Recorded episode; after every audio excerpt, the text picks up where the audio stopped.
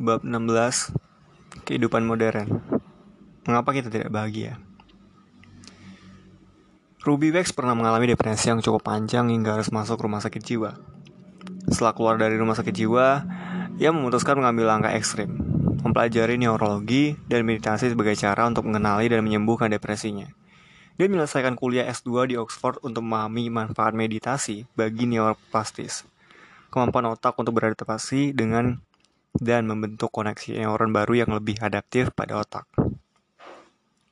Pada bab ini saya yakin saya ingin menjelaskan kompleksitas manusia modern dalam buku Science New World, Timing the Mind yang ditulis oleh Ruby Wax, yang menyebutkan bahwa otak manusia tidak kompatibel dengan abad ke-21. Terlalu banyak tantangan, stresor, dan informasi yang banjir otak manusia, dari berita artis, lalu lintas, serangan teroris, hingga bencana alam. Otak kita yang kecil ini tidak bisa menampung informasi yang terlalu banyak.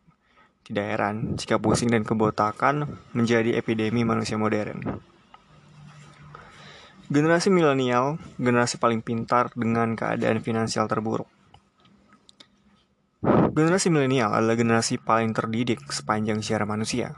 Banyak orang yang mengenyam pendidikan tinggi hingga gelar master dan doktoral.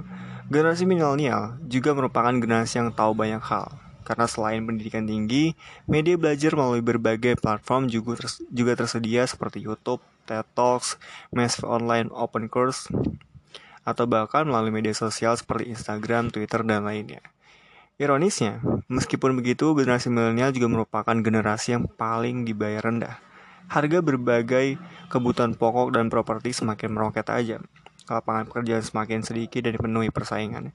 Gaji sebagai pegawai baru pun hanya cukup untuk menutupi kebutuhan sehari-hari. Berbeda dengan generasi sebelumnya, generasi baby boomer dan generasi X yang dapat membeli rumah dengan bekerja sebagai guru atau pegawai administratif.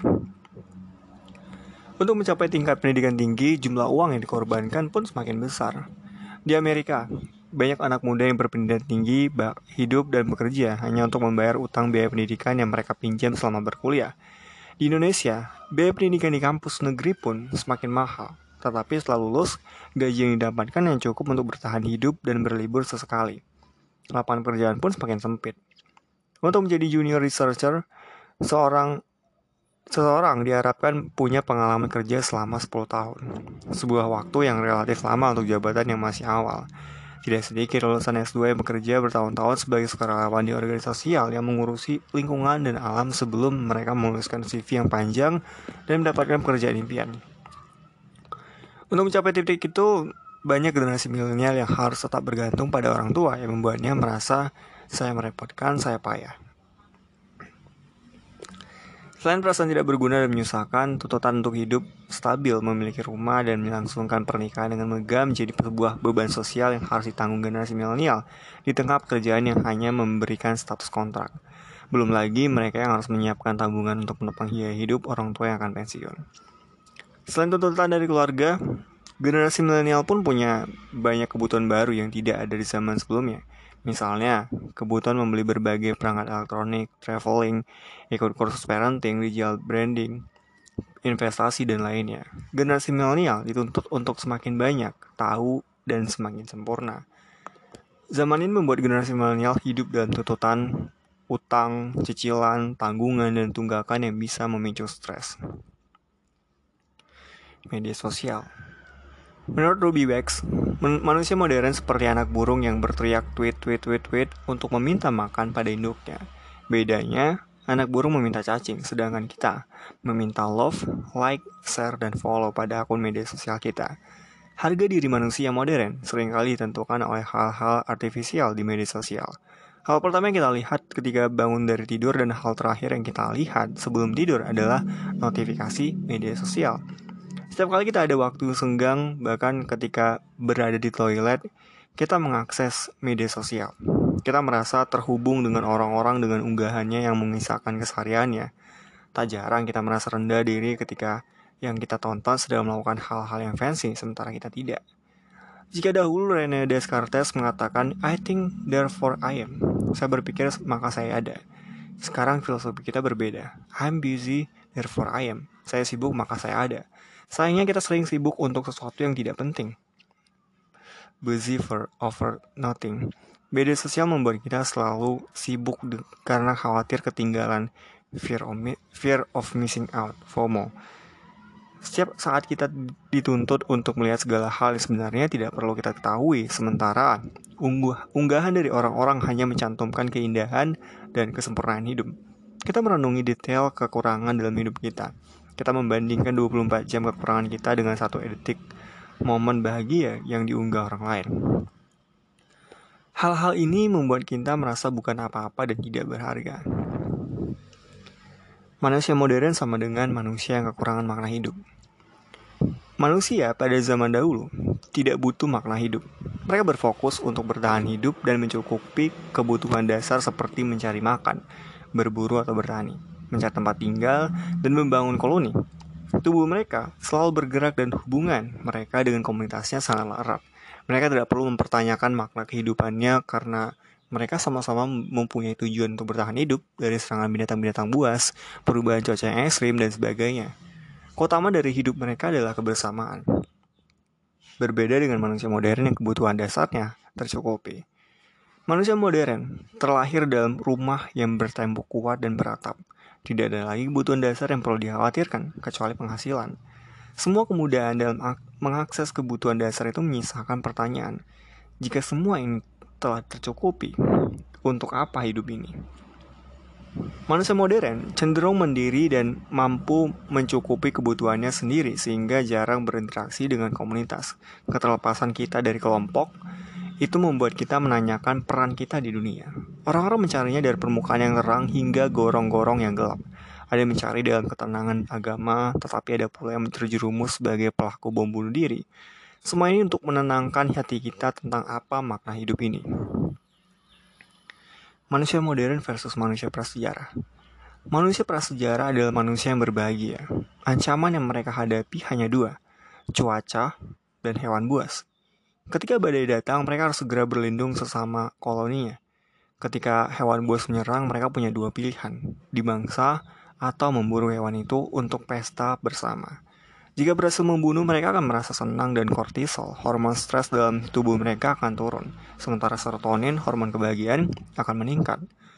Manusia modern menerima terlalu banyak stresor setiap harinya, dari alarm yang membangunkan kita di pagi hari, hingga pekerjaan di kantor yang belum selesai padahal mendekati waktu tenggang, kita bertemu dengan orang-orang yang tidak pasti menyenangkan, dari guru yang galak, teman yang menyebalkan, hingga supervisor yang selalu mengkritik pekerjaan kita. Informasi bencana alam, kriminalitas, bobroknya ekonomi, dan sebagainya membanjiri otak kita. Tak heran jika kortisol kita selalu dalam keadaan aktif. Sementara ancaman-ancaman itu tidak bisa kita nyahkan begitu saja seperti memburu binatang. Manusia prasejarah tidak punya cermin yang jelas yang memperlihatkan gigi mereka yang menguning akibat tidak pernah gosok gigi. Manusia modern hampir setiap hari menatap cermin untuk memastikan dia layak untuk dilihat orang lain atau tidak. Kita kecewa dengan diri sendiri jika lekuk tubuh kita tidak sempurna seperti yang orang-orang inginkan. Kita kecewa jika perut dan lengan belum berotot seperti artis. Kita kecewa dengan satu jerawat yang muncul di tengah kening. Kita mengkritik semua yang ada di tubuh kita Tak heran jika low body image menjadi sebuah wabah penyakit manusia modern. Manusia prasejarah atau setidaknya manusia yang hidup sebelum revolusi industri 1.0 sekarang kita sudah memasuki revolusi industri 4.0 mempunyai banyak waktu senggang mereka menghabiskan waktu untuk membuat kerajinan, menari, melaksanakan upacara adat, ibadah, dan menikmati pemandangan alam. Berbeda jauh dengan kita sekarang yang hidup di era multitasking, interupsi dari smartphone, notifikasi pesan pribadi, media sosial, dan sebagainya. Kegiatan multitasking ini memenuhi otak kita dan perlahan-lahan merusak otak kita. Semua itu membuat kita selalu bertanya-tanya, kapan kita bahagia? Manusia modern versus hewan. Anjing dan kucing peliharaan hampir tidak memiliki pikiran negatif dan tidak memikirkan masa depan. Mereka hanya memikirkan kebahagiaan dan cara berbahagia pada momen yang dimiliki. Sebaliknya, manusia modern sering berpikir negatif dan mengkhawatirkan masa depan. Hewan peliharaan kita lebih bahagia daripada manusia modern, dan kita perlu menerima fakta itu. Kucing tidak pernah menyalahkan dirinya sendiri karena sofa yang ia cakar-cakar ketika masih berusia 10 bulan. Namun, manusia bisa mengingat kesalahan puluhan tahun lalu dan belum memaafkan dirinya. Kita menyiksa diri sendiri dengan perasaan bersalah dan merasa bahwa kita pantas menerima hukuman. Kata-kata negatif seperti, ya saya tak pantas, saya bodoh, saya durhaka, saya jelek, sangat sering kita lontarkan pada diri sendiri. Anjing dan kucing juga tidak ragu ketika membutuhkan kasih sayang. Ketika ingin perhatian, mereka tak akan ragu meminta Kucing akan segera mendekati kita, mengeluskan kepala dan tubuhnya ke kaki kita, membaringkan badannya dan meminta kita mengusap perutnya. Anjing akan menggoyangkan ekornya, melompat ke pangkuan kita, menjilat dan menatap kita dengan tatapan memohon. Hampir selalu permintaan mereka dipenuhi berbeda, berbeda dengan manusia modern yang tidak bisa langsung memeluk siapa saja. Mereka hanya dapat memenuhi kebutuhan kasih sayang dari orang-orang tertentu dengan berbagai kompleksitas seperti apakah orang itu menyukai kita juga. Apakah tindakan ini tidak mengurangi rasa sayangnya? Apakah permintaan ini sopan untuk diutarakan? Kerumitan itu membuat kita kesulitan meraih kasih sayang yang kita dambakan. Manusia modern selalu berkompetisi. Peringkat di sekolah, indeks prestasi kumulatif, nilai ujian, dan jumlah harta menjadi tolok ukur kesuksesan manusia modern. Sejak kecil, kita diajarkan untuk menjadi yang terbaik dan mendapat posisi nomor satu dalam segala hal. Di satu sisi, hal itu baik karena mendorong kita untuk mengembangkan diri. Di sisi lain, perasaan kompetitif itu menjadi kita terisolasi dari dunia. Kita merasa kesepian karena semua orang menjadi saingan hidup kita. Alam bawah sadar kita menganggap semua orang sebagai saingan. Entah itu teman sekolah, rekan kerja, atau bahkan saudara kandung sendiri. Matahari dan bulan bersinar di waktunya masing-masing dan memiliki pengagumnya sendiri-sendiri. Sedangkan manusia modern selalu ingin menjadi pusat perhatian dan dipuji.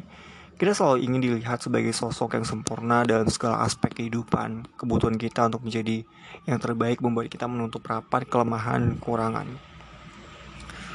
Kita tidak ingin orang lain mengetahuinya kekurangan karena kita tidak ingin orang lain mengetahui kekurangan kita karena hal tersebut menjadi ancaman untuk harga diri kita. Lalu harus bagaimana? Manusia modern menghadapi krisis yang sangat besar. Otak manusia tidak dirancang untuk hidup dalam perasaan sepi yang berkepanjangan dan tubuh manusia tidak dirancang untuk menerima informasi yang sangat banyak. Manusia modern juga memiliki kortisol dalam level yang konstan tinggi. Untuk permasalahan ini, Ruby Bex menawarkan dua solusi, yaitu meditasi dan segala sesuatu yang bisa membantu kita tetap waras. Meditasi atau mindfulness adalah salah satu cara melatih pikiran agar bisa lebih jernih dalam memikirkan, mengevaluasi, dan merasakan pikiran, emosi, serta sensasi tubuh kita. Kita akan berfokus pada napas untuk latihan membiasakan otak. Kita berkonsentrasi pada satu hal. Bukan berpindah-pindah dari satu hal ke hal lain-lainnya, tanpa henti. Dengan berlatih mengembangkan kesadaran melalui meditasi, seorang akan mampu menyadari segala hal yang terjadi dalam dirinya yang akan lebih peka terhadap emosi yang muncul dan pikiran maupun lamunan yang tak terarah serta terhadap sensasi di tubuh. Misalkan, ketika mulai ada pusing atau kaku di leher dan pundak. Meditasi disebut dapat membantu seorang menyadari dirinya secerah apa pun itu. Meditasi disebut dapat membantu seorang menyadari dirinya secerah langit biru. Seringkali kesedihan dan pikiran negatif muncul seperti awan kelabu. Sayangnya, kondisi batin kita yang keruh membuat kita terpaku pada awan kelabu itu dan menganggap bahwa hidup selamanya akan dipenuhi awan kelabu. Latihan meditasi dapat membantu kita melihat hidup ini secara padanya. Kita dapat menyadari bahwa hidup ini tidak hanya berisi kawan kelabu, tapi juga warna-warna lain.